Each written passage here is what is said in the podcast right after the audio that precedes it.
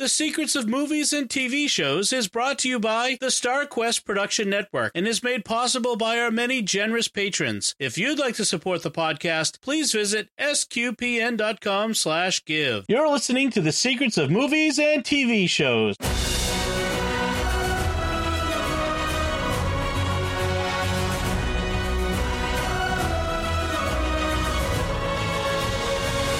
Hi, I'm Dom Bettinelli, and you're listening to The Secrets of Jurassic Park 3, where we will continue to discuss the hidden layers and deeper meanings of this movie as we continue to go through the Jurassic Park series of movies.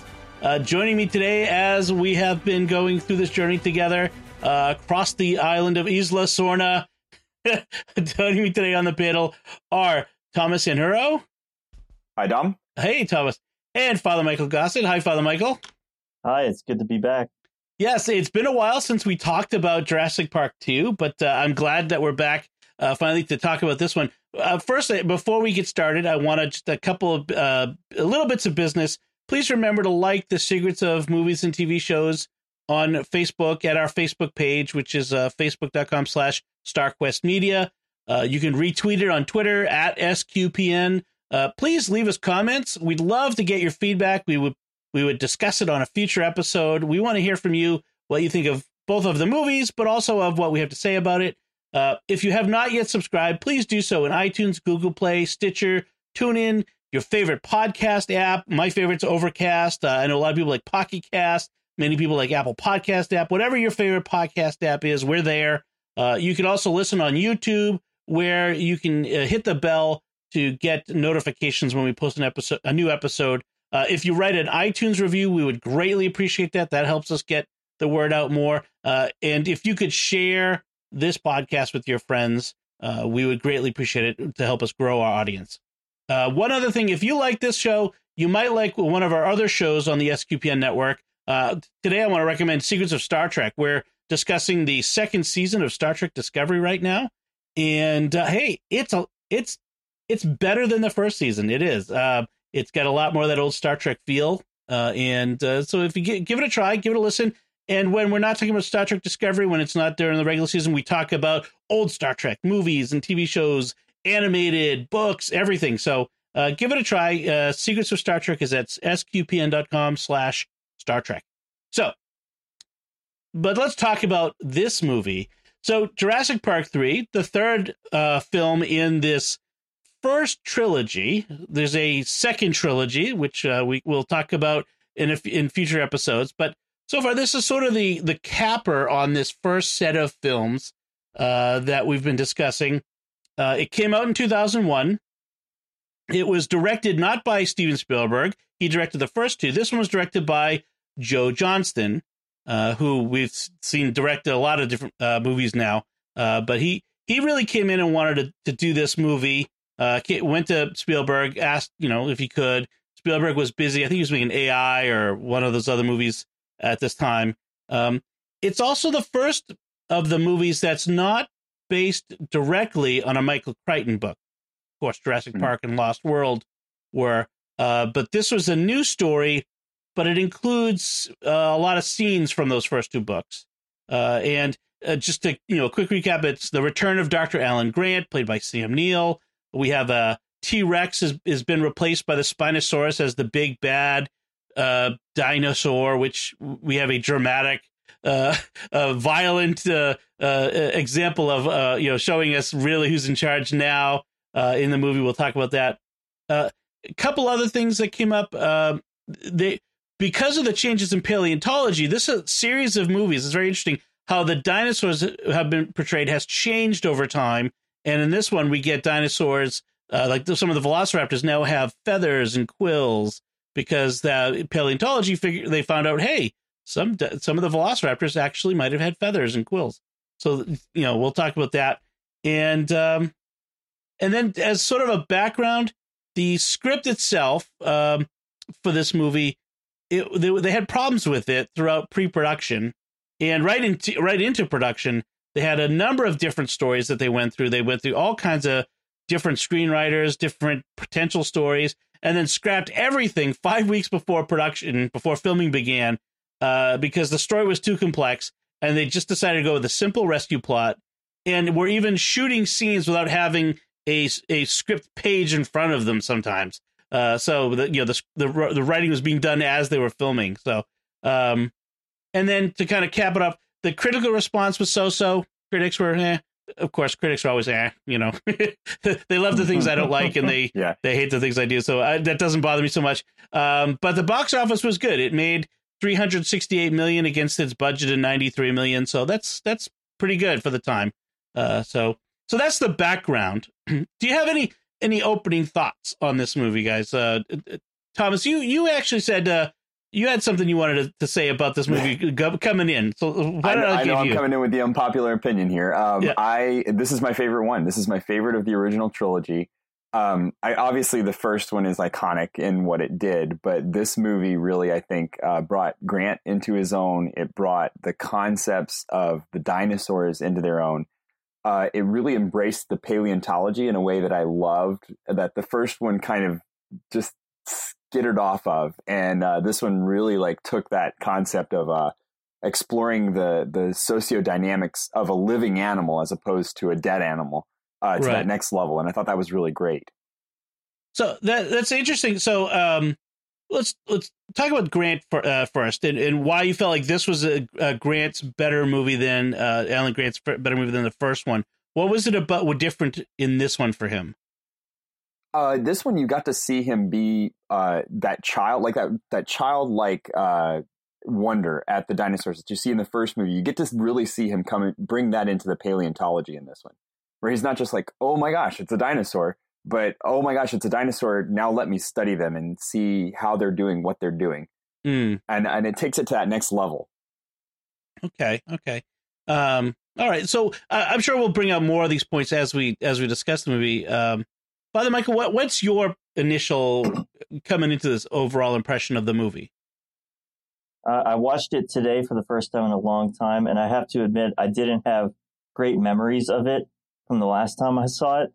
But there are a lot of really good parts. I agree. I think Alan Grant, uh, uh, Sam Neill is one of the best parts of the movie, and there's a lot of just character stuff. Even like the hints that maybe he has a little PTSD from his first go round with all these dinosaurs was a really interesting uh, part of the story. Um, I thought, I still think the first one looks better, feels more real, is scarier. Uh, there's lots of great stuff in this, but it, I can't say that it's my favorite of the of the original Chili Thomas. So the for me the the first uh, the first one has that benefit of being the first one. It was ah uh, the second one, um, it was darker, uh, almost literally. it was almost filmed Mhm. almost all at night. Uh, but it, and without Grant, like I think you I think you're right that that that uh, Alan Grant is his childlike wonder was replaced by Ian Malcolm's um, fear uh, and and and doomsaying uh, at this. You know the, the the you know personal fear, but also fear at what what this impl- the implication meant for the world, for the for the environment, and all that sort of stuff. Um, it got kind of heavy. Uh, whereas this one, it you know their lives were at stake, people were dying, but um, not in the numbers of, of the second one certainly Right. but also uh, just it felt a little lighter in many ways. I mean, the, there was more humor certainly, um, Yeah. in it.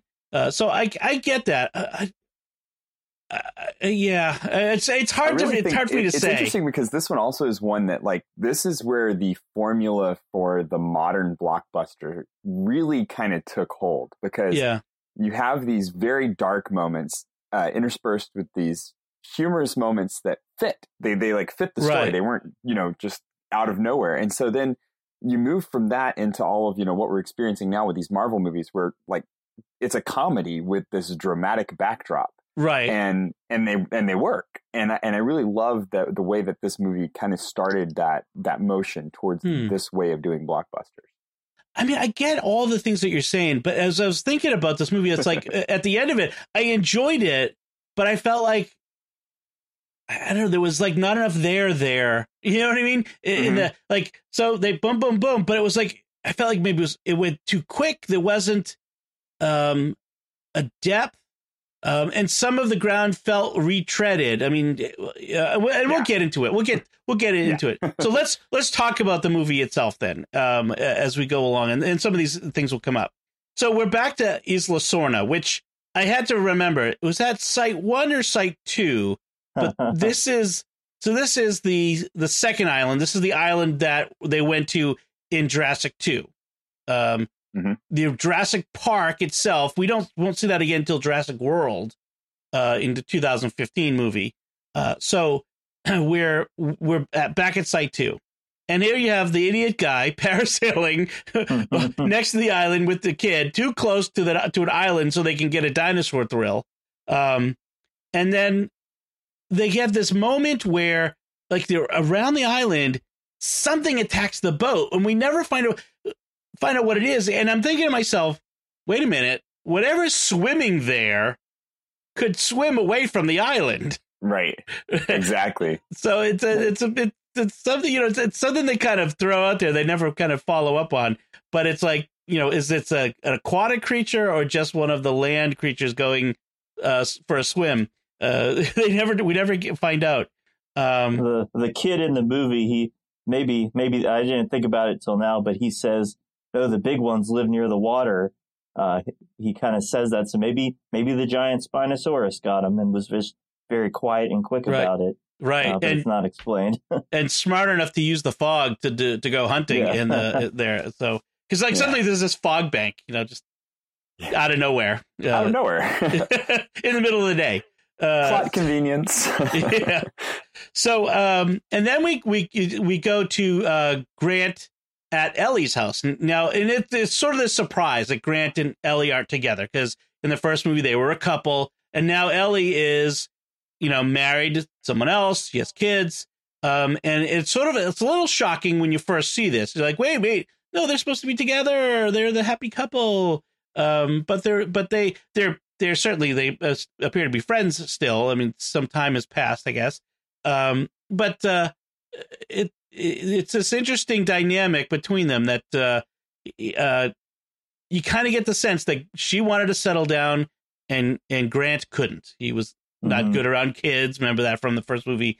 Um, and uh, we have this funny moment where he's trying to tell the toddler that uh, no, no, those are herbivores. those those wouldn't bite, uh, attack each other. so, uh, but uh, there's this great moment in that scene where um, her her editor, I think, or somebody comes out and to Ellie and says, "Oh, you know, your editor, your the publisher's on the on the phone," and she says, "Tell her I won't lose the Jack Horner quote from the book," which is a funny inside joke because Jack Horner is the paleontologist consultant on the movie. Yeah. So, so the, Right. so they're referencing good. Yeah. So, uh, the, the, so Grant, um, so we have this nice scene with Ellie, and we find out that her husband uh, works for the State Department. You put a pin in that because that's you know, Chekhov's job opportunity. Will be coming back up later at the end of the movie. Uh, that's an important point. But then he goes to this uh, speech at, at college or something, and it's talking about uh, the dinosaurs and the raptors that they could talk to each other. They're smarter than dolphins or whales or primates. Um, and then he gets these questions. He, you know, first it's question time, and then everybody raises their hand, and he says, "Any questions not related to Jurassic Park or the incident in San Diego, which I did not witness?" And I'm thinking to myself, what would it be like to be a paleontologist in a world that has dinosaurs again? Mhm. Uh, and how would it change the study of dinosaurs? And Yeah. if, and in fact, it it he kind of addresses this in, in the question, doesn't he? Um, so, what do you think? What like if if this if this were to happen, what do you think would be the result for the for the for paleontologists? Would they be you know well who who cares about bones in the ground where we're only caring about the animals that are walking around? What do you think? I think that's accurate. That kind of the the uh, spectacle of real Jurassic Park. That's what people want to see. But I think the distinction he makes is just really interesting. Like those aren't. That's not real. Uh, the thing that we've studied, that they've studied and built this science on, is gone. It's in the past. It's like he said. It's in the rock. Uh, and what they have on those islands are uh, creations. It's, it's Right. like humanity's injected themselves into it in a very real way. The other thing that struck me through that whole part was like, if I had been hunted by dinosaurs, I don't know how interested I would be in studying them anymore. That he's still in love with this, that he's still fascinated with the raptor after everything he went through. That just it, that really surprised me watching it this time. Right. Right. Yeah. I think it's it's interesting looking at him too as um you know as as having that post traumatic stress and and seeing this situation and knowing how many times he's been asked about the you know about the park and about being on the park and and that's not what he wants to talk about. He wants to mm-hmm. talk about real dinosaurs. Like he wants to talk about the things that actually existed and what they were like when they lived. Right. And, uh, and, then you know you, you mentioned the point that the that paleontology changes between the first movie and this movie, and it's it, it's funny because I mean if we genetically brought these creatures back to life, that wouldn't have happened. They would have been mm-hmm. whatever they were in the first movie, and there wouldn't have been a genetic change over to this movie. But it's it's fun to kind of see our cultural bias of looking at this movie and saying, "Oh, well, things have changed now, so we're actually going to update the dinosaurs to fit that new model that we have." Right, right. It's yeah, interesting. Yeah, that the paleo that the paleontology actually imposes itself in the re- from the real world into that that question in the movie uh, that changes the dinosaurs, uh, you know, as they act. Um, it, it's it's fascinating to me this idea that you know he's the creatures that are walking around on this island are not in their original environment. They're not interacting the way the original dinosaurs would have interacted with each other. They probably are, you know, animals living together that were separated by millions of years of evolution. Uh, never mind the fact that they they're all they're ninety percent of their DNA this, is this frog DNA that they talk about, which you know who knows what effect that would have on them long term. Uh, and and so it's an interesting point he's making, which is you know when we when we get into fiddling around with nature and and start uh, molding it to our own entertainment, um, what are we losing when it comes to understanding the way it was? And and maybe there's a lesson in that for humanity what we you know when we start fiddling around with our own DNA uh, through these various gene editing techniques they're doing, are we going to you know lose a sense of who we are? So uh, a little philosophical there, but uh, it's mm-hmm. kind of interesting. Um, I, I it's just it's interesting too that like this movie, these movies have had such effect on just kind of like popular ideas of dinosaurs that they invented the velociraptor for the first one I think we mentioned and right. then found a dinosaur that kind of looked like that that probably for a lot of people I know my age um, this was such a huge pull into all oh, dinosaurs are amazing uh, right but this to see how it changes over these three movies because it's not just kind of like reporting on paleontology in the world, it it really is bringing a focus to it in a in a way that didn't exist before. It's it's a it's sort of like the way that Indiana Jones, you know, kind of brought a focus on archaeology in a way that had right. never been before, and uh, influenced a, a, generation of kids. Or Top Gun, uh, it, you know, I was in high school when Top Gun came out, and you can imagine the effect that had on a lot of uh, a lot of kids. So yeah, it's that how the, the, these there's a responsibility in some ways for the filmmakers as they as they kind of popularize some of these things to also not to to mess them up too much as they present them. Uh, right. So, uh, so so Grant actually we end this that scene where he's given a lecture with Grant saying, "No force on earth or heaven will get me on that island." which as we as we know is a even when we watched it the first time we knew that was a famous last words of course um, and then we uh we we get we we switch over to these uh, mercenary types who are you know blowing up an airplane with their their high powered weapons which we know are going to be ineffective because they always are we saw that in the second movie uh, that the the high powered weapons are ineffective and uh, the, this this fellow the fixer the guy who's kind of in charge of the mercenary tells uh, Kirby on the phone, he says, uh, it's going to be a walk in the park. And I'm like, yeah, in Jurassic Park, which Every is single a time. famous last words. Yes. Um, so uh, we we we move to uh, the dig in Montana where we're like in some ways this movie kind of walks a lot of the same path that the first movie did. There's some of the same beats in it. So we have this Grant is at the dig in Montana where a rich guy shows up and wants to fund his dig in exchange for him coming to his island of dinosaurs. Now there's some twists in there, obviously. They they they, they twist our expectations a bit as we move along, but it's kind of interesting how we've got the the similar beats to the story here. Um, I, I did find it fun to to see a, a 3D printer from the year 2000. Yes, that was awesome. That was so great. uh, and yeah. uh, and and it's like it's one of those things that you would actually like really make sense to use a 3D printer for. So they they had the tech right. The the the concept of the tech and and where to use the tech and how it could be applied was definitely uh, a solid fit. I, I, was a little surprised that uh, that there were like 3D printers like that available at that time, uh, as that long ago. But uh, um, it it was also fun to see um, uh, uh, uh Mac OS uh, was it eight or nine uh, the, being on a Mac on an old Mac there. That was that was nice to see again. Uh, a little throwback for me. Um, so they uh, he he meets up with Kirby and his wife. Um, I'm trying to remember everybody's names. There's a lot of a lot of a lot of different character names. So Amanda and uh, and Paul Kirby, um, they present themselves as these adventurers who want to go on this great adventure, and they have they just want to fly over the island. We're just gonna fly over the island. No big deal. We're not gonna land. No, no, we're just flying over the island. Um, and they convince Grant to, to go with the offer of a big check. Um, and of course, they they end up landing on the island and almost immediately after they land, they start doing stupid things.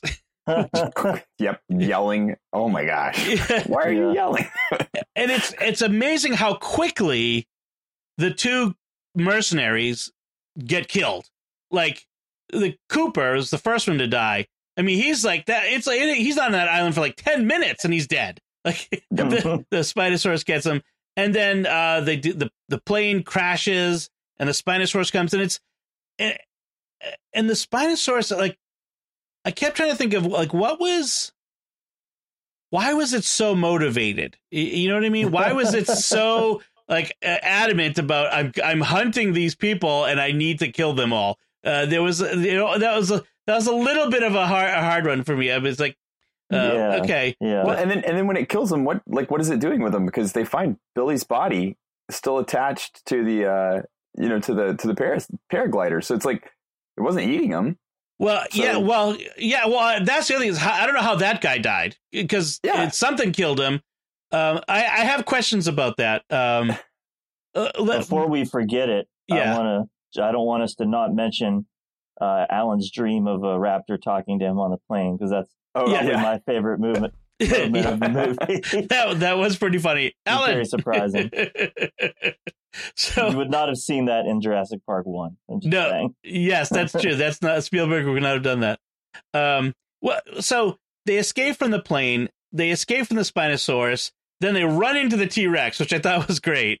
Great. Moment. And then then we have this moment I mentioned earlier where the two dinosaurs fight, and the Spinosaurus wins. This is the symbolic moment of you thought the T Rex was bad this guy's worse. You know, that sort of like the T Rex yeah. was the king of the of the dinosaurs back in Jurassic One and then in two, but the Spinosaurus, you know, we're we're being served notice. This guy's worse, and and this is going to become, I think, the the trend of the next two movies, where we have to find each movie has to up the ante. We have to have a a, a scarier dinosaur. That's mm-hmm. that's now the the the trend.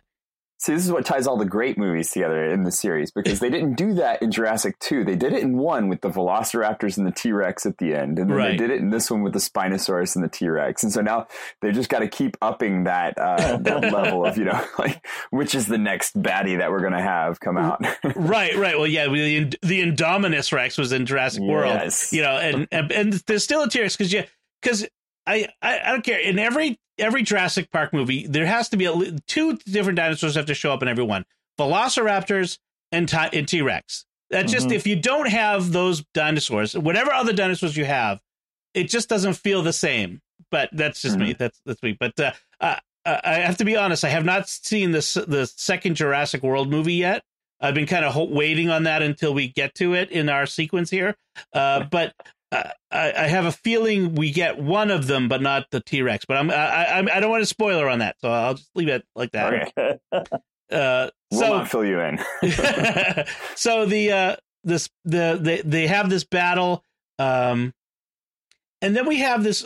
We have a funny moment where Kirby admits that he mistook Grant for Mal- Ian Malcolm when he kidnapped him.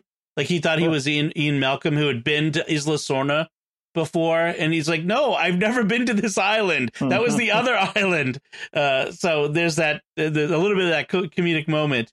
Um, we we find out that the Kirby's were lying to to uh, to uh, to uh, Grant uh, all along that they're not world adventurers. Like surprise, surprise, uh, and that what their their intention was to land all along because their son Eric was lost on the island eight weeks ago. Now I'm a parent, and I I would be uh, out of my mind too. I, I you know, I, and probably would have gone to any length to get there. But wow, eight weeks on the island of the dinosaurs. It almost stretches it to the point of believability and credibility for me. This that that element mm-hmm. that um, he's alive. That he's alive. Yeah. I, uh, you know, I mean, there's good, but I'm not even sure Grant would survive for eight weeks on this island by himself. He did so, read both of Grant's books, so that must have had some powerful tips for him. Yes, and Ian's book, which he did not yeah. like as as much, which which was right. a, a, nice, funny little moment there. Um, well, but, and it's I mean it's it's hard to imagine a kid his age surviving anywhere for eight weeks. Yeah. Period. You know, yeah. just like here here you go, survive on your own for eight weeks. Nah, I'm not seeing it. So right, exactly. Um, now they mentioned that the Spinosaurus wasn't on uh, the, the Spinosaurus wasn't on InGen's list of dinosaurs they were making. So that leads to the question of what else were they making up there on that island? And mm-hmm. uh, you know, we never get a, a, a, direct answer to the other surprise uh, p- uh, pieces, but we kind of come back to that again in Jurassic World. Right. Um, this idea of them breeding other things um, that weren't on the you know on the approved list, so to speak. Um, so so we, let's come back to this point about the the uh, the guy, the uh, Amanda's boyfriend Ben.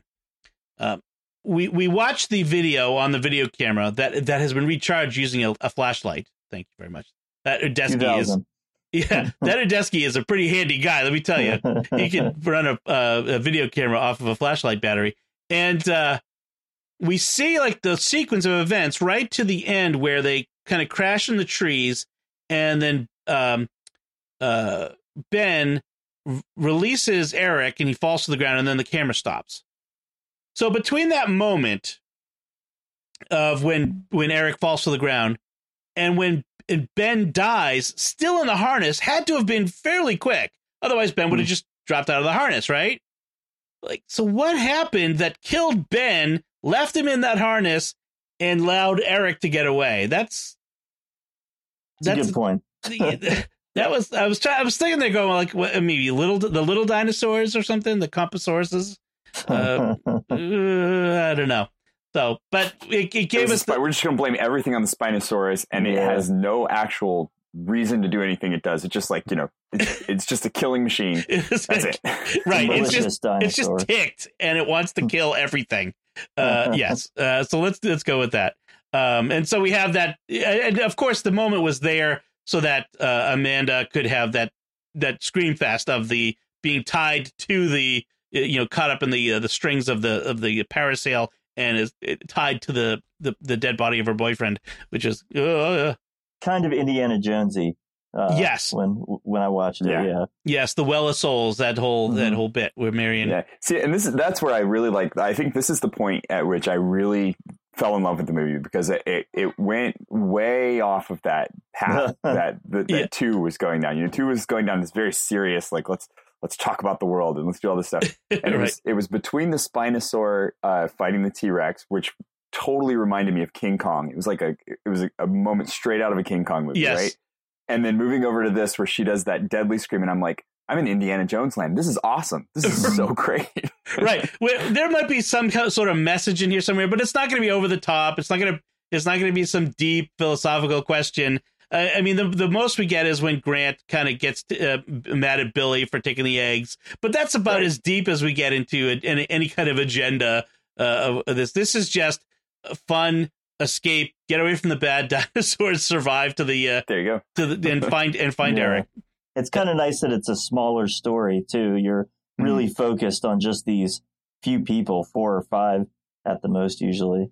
Right. Yeah. Unlike, like, say, two, which was all of those people, and Jurassic World, which was a, an entire theme park of people, um, uh, many of them getting gobbled up. Uh, hmm so uh, I, I can't wait to talk about that movie with you guys. that's, that's such a fun. Th- th- Those scenes are just uh, uh, insane. Anyway, this this movie, um, they find out that the dinosaurs are laying eggs. They don't spend a lot of time talking about this because, of course, they they knew that they were laying eggs in uh, Jurassic Park one. They found you know life finds a way, etc. That sort of thing. Um, but they walk into a, a, a nest of Velociraptor eggs. Just it's like it's like out of the frying pan into the fire. Uh, and uh, that's when Billy, you know, goes full idiot and takes some of the eggs. and then Grant ends up carrying the bag. Uh, uh, he's literally left holding the bag.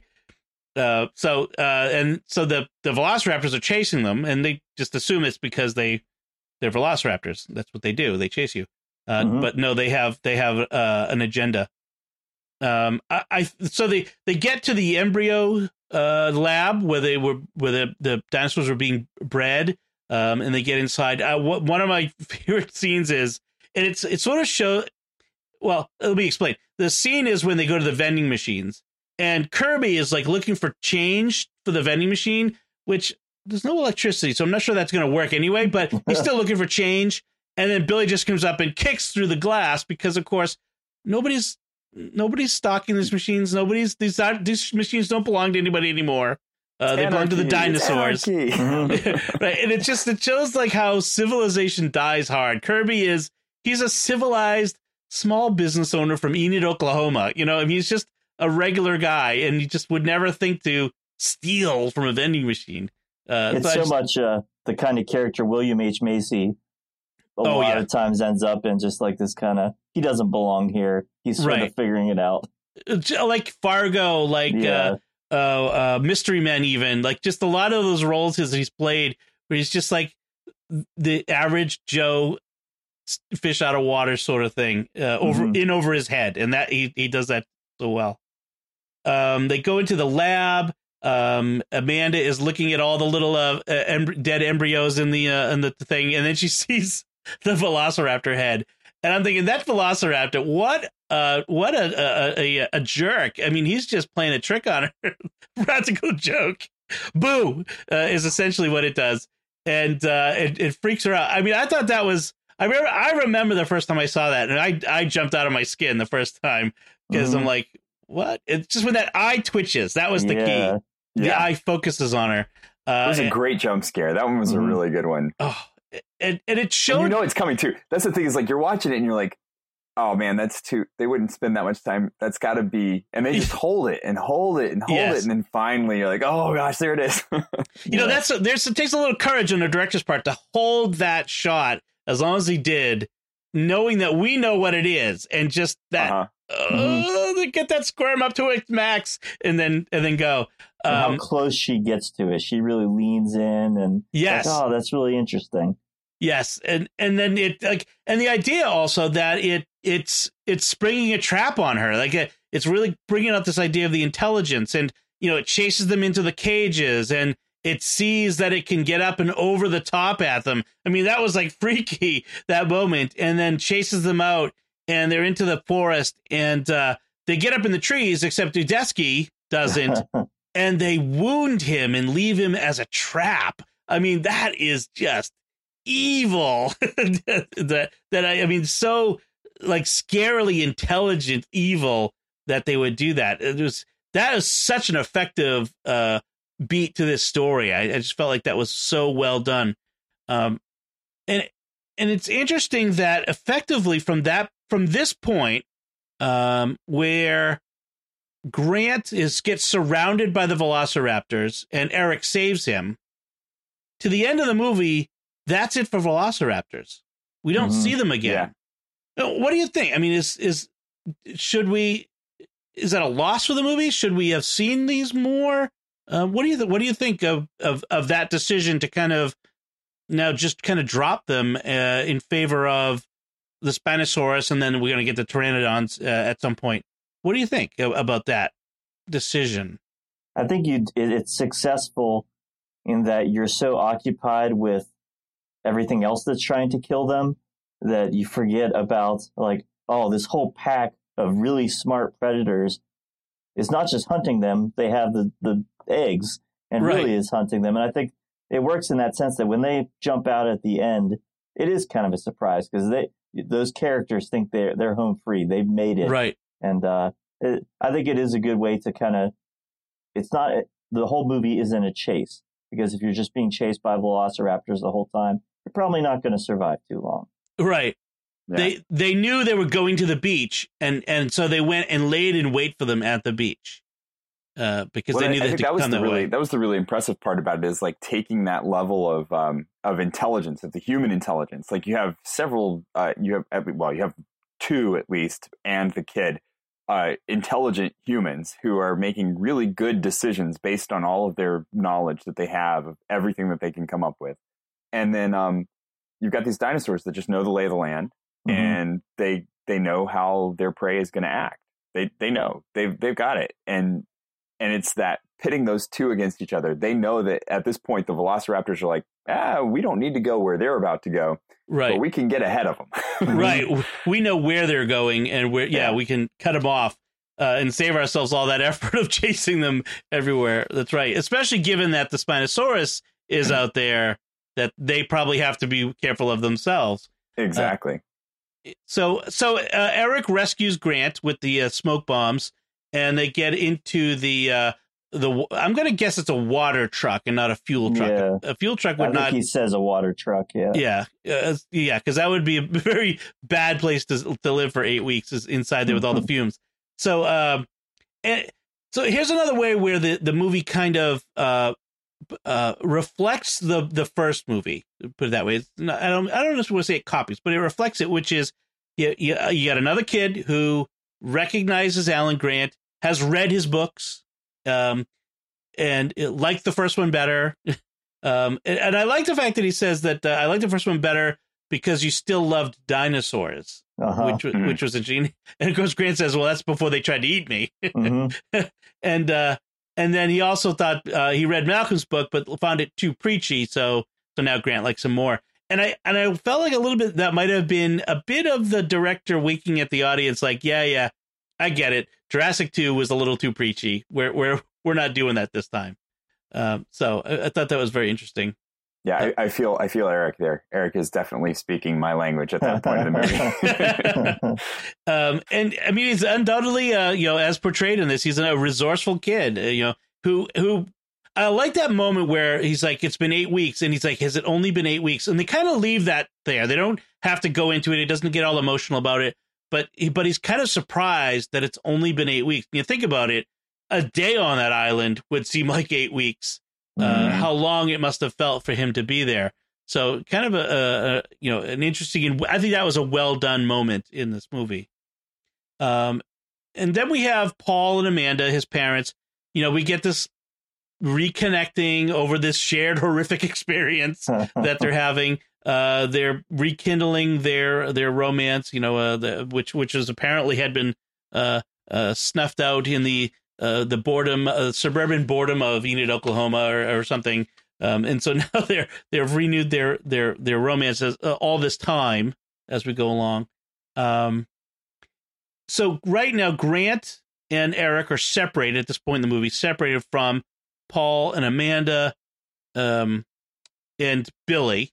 Those are our two groups, mm-hmm. and uh, they're moving through the forest. I like that we talked about that. Uh, uh, Kirby says, "Oh, we should move to the uh, you know to the edge of the island because all the big predators will be in the middle, right, Billy?" And Billy's like, "Oh, yeah." And then we switch to Grant and mm-hmm. Eric saying, "Oh yeah, we have to go to the edge of the island, but yeah, we have to be really careful because that's where all the big predators are." Yeah, so, right. so, like yeah, the, it's not going to get better going to the uh, to the to the beach. Um, so as they're going through the forest, Eric hears his dad's satellite phone and comes running.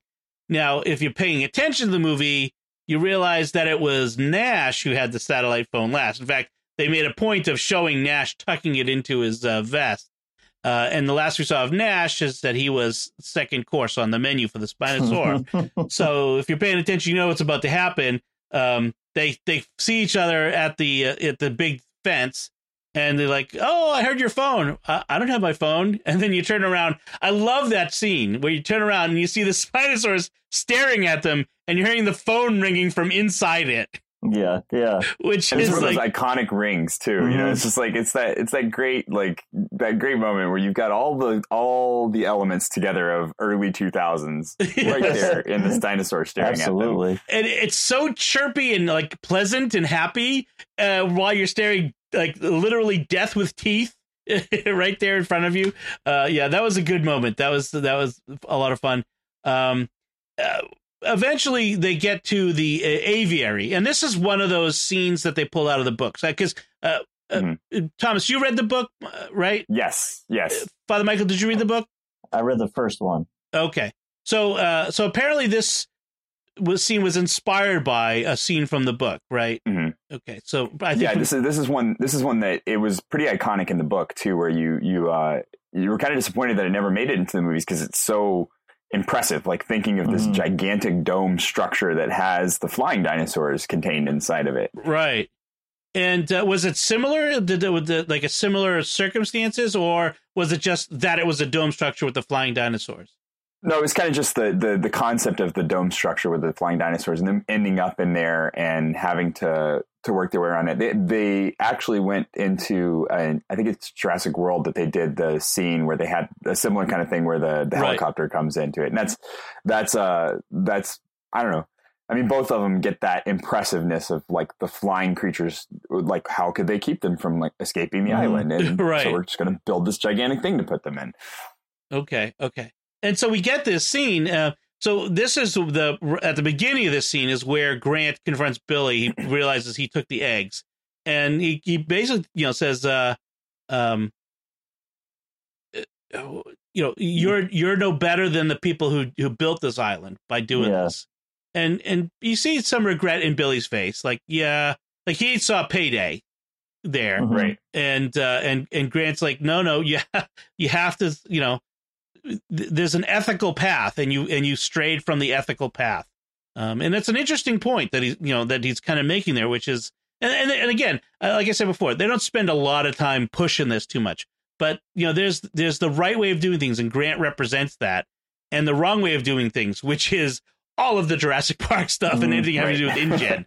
Uh, and and so it's it. I, I like the fact that these movies really propose this idea of the the right way of doing well in this case of science. You know Mhm. Mhm. that you don't take shortcuts, and Billy's trying to take a shortcut. I think So it's it- Right. interesting too that uh, there's sort of a father son relationship maybe Mhm. going that Grant, who has all this history of not getting along with kids, he definitely treats Billy kind of as like an adult son and they have a close Yeah. relationship and just the disappointment he has.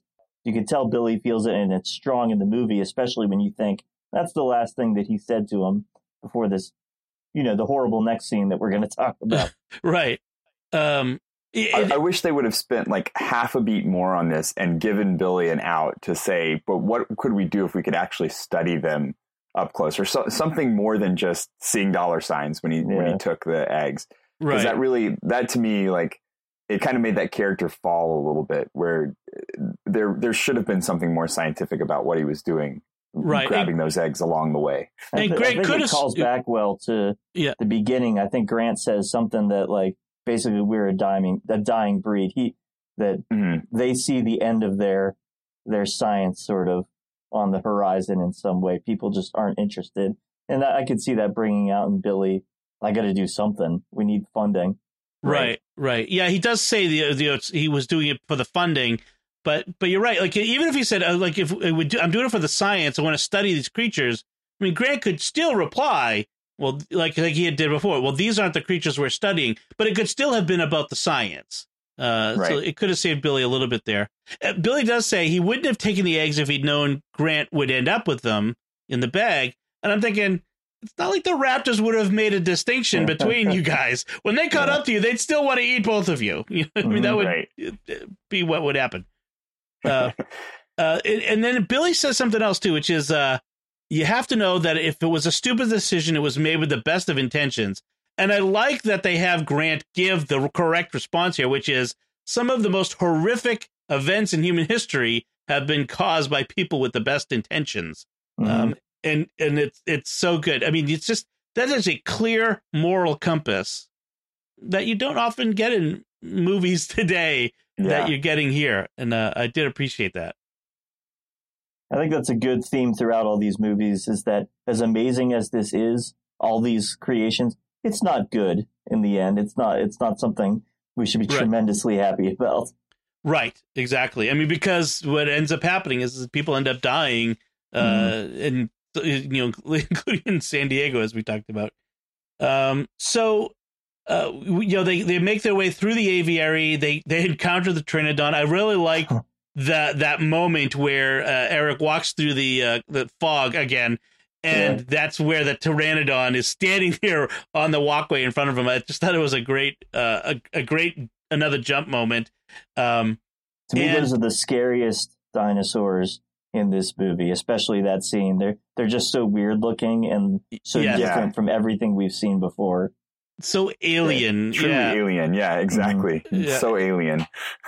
And uh, it takes uh, Eric to its nest to feed to its young, uh, which it apparently has done before because he finds a skull there uh, at the nest. Um, and Billy, thank- thankfully, Chekhov's parasail was uh, available from earlier in the movie. Billy uses the parasail to save Eric, uh, but himself appears to to die. Appears to be Right. lost uh, in in the in the effort, um, thus redeeming himself in, in in you know for his prior error error. Um, they they get to the boat, but uh, they make it clear that they left the gate to the aviary open, which is interesting. The they do that not to let the the Pteranodon out to attack them again, but so that they're available at the end of the movie to fly away. Right. And, uh, and I'm uh, when we get to that point, I'm curious what you think what what you think the director's trying to say with that. But uh, uh, I mean, they, Grant has a few lines there, but I, I don't know if maybe if there's more to say about that. So um, they get to this boat on the on the river that they've been trying to make their way to, and they start going down um, the river. And there's an interesting conversation with Grant and Eric, where Grant says uh, there are two types of boys: those who want to be astronomers and those who want to be astronauts. The astronomer, or in this case, the paleontologist, gets to study these amazing things from a place of complete safety, but then you never get into space, uh, which is how uh, is what Eric says. And Grant says exactly. It's the difference between imagining and seeing, be able to touch them, and that's all Billy wanted.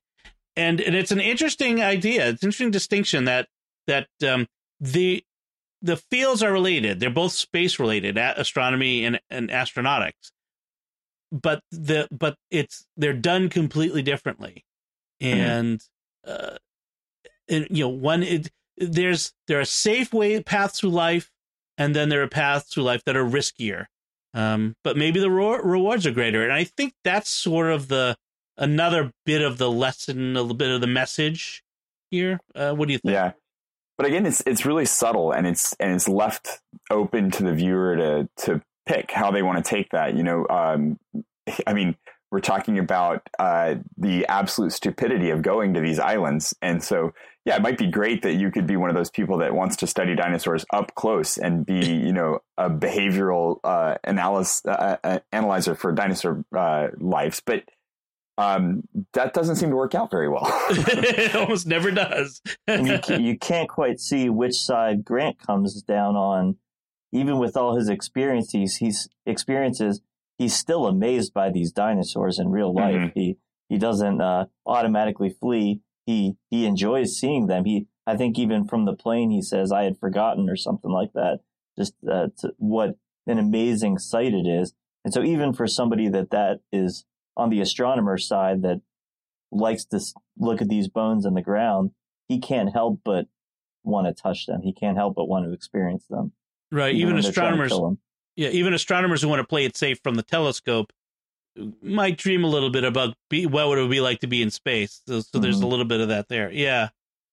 So um, while they're on the boat in the rain at night, because that's when dinosaurs attack, um, Mhm. they they get this. Well, they- first they get the the sat phone back by digging around in. If you got a Jurassic Park movie, there's got to be a giant pile of dinosaur poo that they have to dig through. That just And, is required. and the um, dinosaur doesn't eat them because apparently they smell bad from that experience. It's a very strange scene. that was I, I couldn't tell whether it was because it realized that Spinosaur uh, uh, pile of poo, or if it was just that they stunk so bad. It might have been uh, one of the uh, I don't know which one it was, but uh, they, they were doing something there. And uh, meanwhile, they they um, the Spinosaur is, is shows up. Uh, it's a little bit of a Jaws uh, homage there as it comes through the water with the fin above the water uh, which is a nice little uh, uh, tribute by Joe Johnston for Spielberg. Um, Grant calls Ellie on the sat phone, uh, but gets the little boy Charlie, uh, the the uh, toddler, who gets distracted by Barney on the TV, which was just a, you know of course a a, funny reference. And uh, and meanwhile, the Spanish Spinosaur shows up, and they're all screaming their heads off. And uh, and when Ellie finally gets the phone, um, he, he doesn't actually get to tell her where they are, but I think she figures it. Like she, uh, obviously, she figures it out from the screaming and the yelling and the whatnot. So uh, you know, with the implication being that fortunately her husband, we learned earlier, works for the State Department, so he will be able to, uh, you know, call in the Marines, literally. Right, but how did they know it was Sorna and not Nubular? Like that's you know, Right. what if they had gone to the wrong island? Well, I'm just yeah, hoping, exactly. hoping Alan left a note somewhere.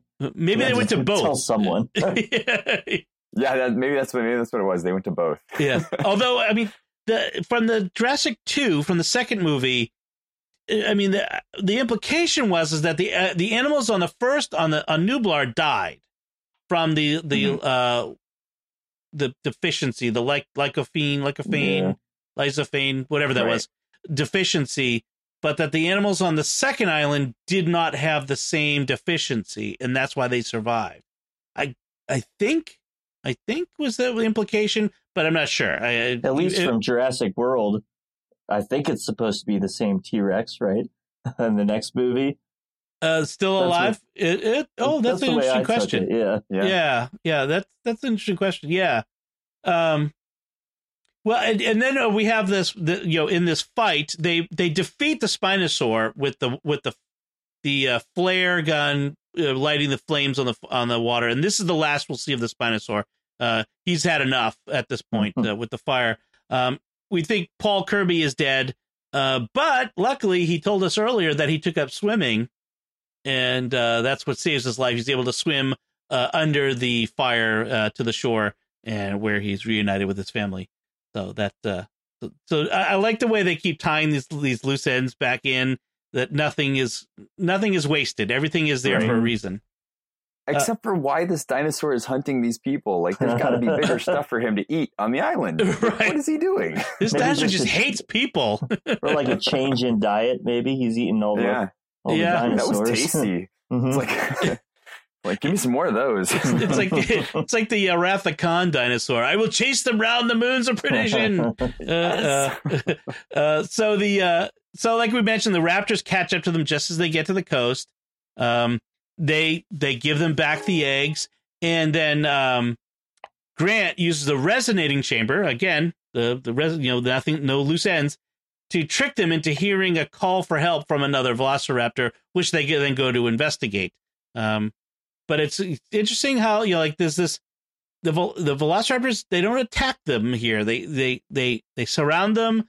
They know they've got their eggs. They take their eggs and go. You know that that intelligent uh, thing going on.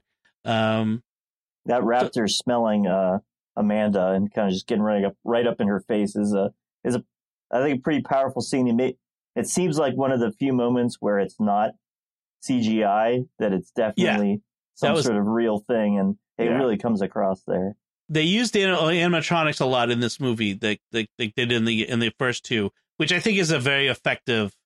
It it gives the actors a something of scale to work against, and and I Mhm. feel like you get much more of a sense of like when they, as even good actors when they're up against a green screen creation, it sometimes doesn't have the same emotion as if they're working against something that they can get a sense of the scale of it or the or the malevolence of it. I mean, I even if I had to be around like one of those velociraptors, uh, do you ever see one of those YouTube videos where there's they have the, these velociraptors costumes where it's a yes. guy walking around inside it, but people still freak out. I oh, mean, yeah. I, there yeah. is there is something in the back of our little mammalian brain that freaks out at the sight of these things, even when we know that they're tame. Mm-hmm. Absolutely, no. It's it's a it's a scary thing, but and I, I think that was that was a really beautiful moment in that in that scene where um they they're not vindictive, you know, right? And and I, and I think we could put humans in that same position and say that they would have been vindictive. They would have come back with a vengeance, and in fact, you right. see that they came with a group of mercenaries eh, with the intent to kill as many dinosaurs as they could to find their son. Right. And and that that's very telling at the end of that movie that all the raptors wanted was their egg back. That was it. Right. Just like Paul and Amanda came to retrieve their lost child, the velociraptors were essentially doing the same thing. Mm-hmm. Um, so there's that that moment where I think that's what it is. Is Amanda recognizes in that moment too that this velociraptor, the female, because because the, the, female is the one that approached her because the female doesn't have the quills. I think that's like they. I'm, I'm not sure if they made that point really strongly earlier, but that's really the the the female doesn't have the, the quills and the and the feathers, and the males did, and uh, and so that's the one that approaches her, and so she's like, okay, mother to mother, here the here's your children back, right? Uh, I got my kid, you got yours. we go our separate ways. And uh, but that when the Velociraptor leaves, it kind of gives them like that, you know, don't come back. yeah. I don't want to see you here ever again. Um, and then uh, we get that great scene where they run out onto the beach, and there's a guy in a suit, so incongruous. A guy in a suit with a me- with a megaphone. That's a bad idea. It's a bad idea. But then they come over the uh, dune, and the you know First Marine Division is is landing mm-hmm. on the beach to uh, to save them. I'm I'm wondering, did um did anybody face charges for any of this? Did anybody have to suffer any consequences? Oh my gosh. there has to have been like the, the the legal proceedings following something like this is just insane. It's got to be crazy. right, mm-hmm. right. Um, but in the end, Billy survived. The Kirby's were reunited, and not just reunited; they're getting back together again. Everything's okay. Uh, well, except for the three mercenaries, but everybody else is good. Yeah. Uh, you know, I mean, it, it, ends on that on a on a high note uh, uh, there at the end, um, and then we have these the pteranodon flying off into the sunset, literally. What do you think it was that you know? What was Joe Johnston trying to say with the end of that movie? Was it just you know, again, life finds a way, or or or was he? What do you think he was wanted to do with that with that idea? Any ideas? Any, any thoughts? I feel like we see again and again in these movies, and and many times in this one, just the glory of the dinosaurs, like that childlike mm-hmm. wonder. Holy cow! There's dinosaurs here, and, and right. seeing seeing those pteranodons fly away is yeah, it's majestic. Uh, but all the while, I'm thinking, oh, like that's that's not good. Uh, Are these Where's going to go? they're going to Costa Rica or whatever. That's there you go. nearby, and that's not going to be good. And I, I don't know. If, I don't think in the new movies it's ever mentioned, but like dinosaurs. Yeah, they don't address it, and that bothers me. yes. Like there should have been a massive like dinosaur outbreak thing that they had to deal with somewhere between the two, and it should have been mentioned. You know, there should have been like yeah. something there. So yeah, you know, it, um, it should have been like Jurassic World should have been like a World War Z sort of thing where the world has been infested by dinosaurs and it's it's like like Planet of the Apes where it's where we're fighting for control of the planet. Uh, mm-hmm. I, I, don't know, maybe that's not a good idea, but that would have been an interesting movie with the Velociraptors versus humans um, instead of apes versus humans. Uh, so um, so that's so that ended the uh, the franchise right there with for a while, right? So 2001 uh, this movie, you know, ends, and we don't get anything else until 2015 when Jurassic World came out. Um, and it's not for a lack of trying, apparently. I mean, there were some efforts over the years uh, to kind of to people, you know, should we look at another sequel? Should we keep the franchise going? But it wasn't. It was really not until Jurassic World. Um, I'm trying to see, think when. Let's see that. Yeah, 2015 that someone said, "Hey, let's try it again. Let's you know what and what Yeah. would the story be?" Um, so that one was directed by Colin Trevorrow. Uh, well, and we'll be talking about that uh, soon in our in, a, in an upcoming episode because we, we still got you know at least two more to go. We got and then whatever they do for a third one if they do it. Um, but uh, so it's it's an interesting moment here when we we, we kind of end the trilogy.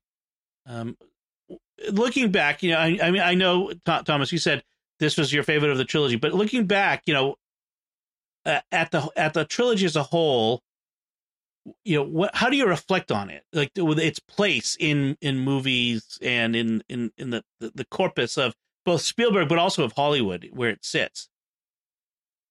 I think I like this one because um, it it this was the age of trilogies. You know, this was Yeah. uh, and it, and it really was wrapping up that age of trilogy movies uh, because we don't really see major powerhouse trilogies after that point.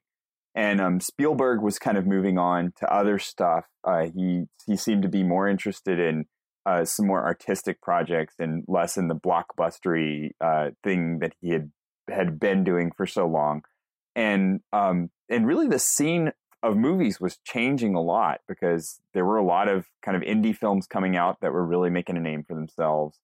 And uh and this is it's almost that moment where you get to the end of this where it's like okay this is goodbye big cinema. And now we're moving into more of a kind of democratic everybody kind of cinema and then all of a sudden marvel came in and and just kind of smashed that idea and then we we have uh, cinematic universes uh, instead of trilogies. right, right. Yeah, I mean, you think about it. So what what do you get in this uh, the, at the- at the same time as this trilogy? You get you have the Lord of the Rings trilogy. You have the right the, the Jurassic trilogy. Um, you have the, the Matrix, right? the, the Matrix Matrix trilogy. You have the there pre- too. the Star Wars prequels. Um, so you, you have all of these trilogy films, and then yeah, you you're gonna get this period of time until Iron Man comes along, where it's just sort of, um, you know, you get blockbusters, you get big movies, but it's not about making uh you know a a, a franchise as we as we Mhm. will uh, again. Um, I mean, what is what does Spielberg do? He gets a, he does AI, he does Minority Report, um, Catch Me If You Can, which was a great movie, uh, The Terminal, which was a small smaller movie. I mean, he he does a lot of these, you know, small movies. He did War of the Worlds, which was a big movie, like a big blockbuster, but Mhm. not uh, none of them had the same. You know, until he gets to Schindler's List, which is uh, you know, frankly stands alone as a, and I think as a passion project for him. But but, uh, apart from that, I mean, it's it was uh, singular things. But yeah, I think you're right. It was the end of an era in in Hollywood filmmaking. Yeah. Um, interesting. Uh, Father uh, Mike, what do you think about you know where this trilogy stands, um, even for you personally, uh, in the in the corpus of things? I think kind of like uh, both of you said back then, three movies was the most you were going to get out of a franchise. It seemed like well, you got the trilogy.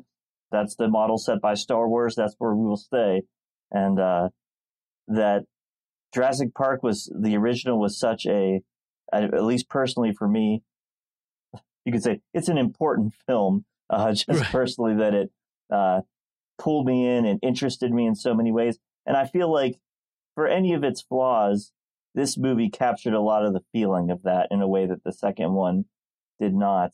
Yeah, Um, and just kind of continuing to explore the whole world. Uh, it, I, it, I think it was worthwhile for them to, to keep going. And I was surprised when Jurassic World showed up in 2015. I didn't think we'd be going back to any of this sort of thing. Um, and it's also interesting with the, the trilogy, the original trilogy of this franchise. It's not uh, Star Wars. It's not any of the Marvel movies. It's not really telling a story. It's kind of just like there are dinosaurs out there. this is how humanity deals with it. And right. I think just the little thing of at the, the very beginning of this movie that some guys had taken their boat and they're doing parasailing trips called Dinosaur around around this island. Like that's exactly what would happen. Um, It that's- Oh, yeah. that that is so realistic, and it's just that uh, with this technology, if this existed, what we saw in these movies, I think is pretty dead on. That people would exploit it in sinister ways, not so sinister ways, but we can't help ourselves but be interested in this. If there's a if there's a, a through line for all of these movies, all five of them so far, I think it is precisely that is in the face of you know you know it's man versus nature is it's kind of it you know man versus overwhelming the power of nature but but in the face of that we still we still want to exploit we still want we're still we still have these small human emotions of greed and and and vengeance and we do these stupid things when, when it's against our best interest. In, in defunct, uh, stick coins in defunct vending machines. That's that's us. right, right, exactly. You know, or, or we are wandering into places that we ought, to, ought not go, poking the bear. You yeah. know, all these all these uh, analogies. Yeah, I, I think that if, if, there's anything that that really kind of stakes through all of these is that idea that, um, especially corporations, will sometimes do things to the point of self harm and self destruction. Mm-hmm. Uh, you know, absent common sense. Um, it, it common sense says you don't build a theme park with dinosaurs. you know, pre- like the deadliest predators in history, and then you don't make worse ones like Indominus Rex. You, you know, it's like that's just common sense, and yet, given the opportunity, someone would do that. Uh, so yeah, that's a good point. All right, I think it's. I think we should kind of wrap it up here. Um, uh, before we finish, I'd just like to take a moment, as we often do in our shows. Is I'd I'd like to thank our patrons who make it possible for us to create secrets of movies and TV shows.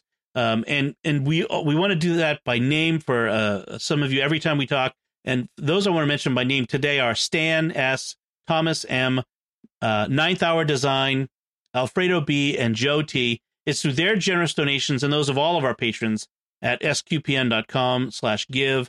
They make it possible for us to continue the secrets of movies and TV shows and all the shows we do at sqpn.com. And you could join them uh, by visiting sqpn.com slash give.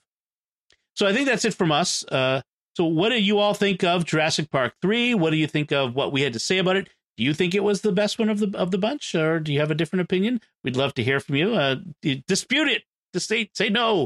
Uh, it's not. Uh, we we, no, we say want, yes. Say yes. it is. It is. we, we want to hear your opinion, whatever it is. Um, so you can let us know by going uh, to sqpn.com/secrets or the StarQuest Facebook page uh, and leaving a comment there on on the show that's uh, you'll find there. Or you can send us an email to secrets at sqpn.com. Uh, you can find our, our links uh, on our show notes uh, on sqpn.com. And like I said, be sure to subscribe to the show so that you get every episode as it comes out. Until next time, Father Michael Gossett, thank you for joining me and sharing the secrets of Jurassic Park 3. Thank you. And Thomas Sanjurjo, thank you as well. Thank you, and I look forward to the next one. That's right. Look forward to Jurassic World coming up, folks. Uh, and once again, I'm Dom Bettinelli. Thank you for listening to the secrets of movies and TV shows on StarQuest.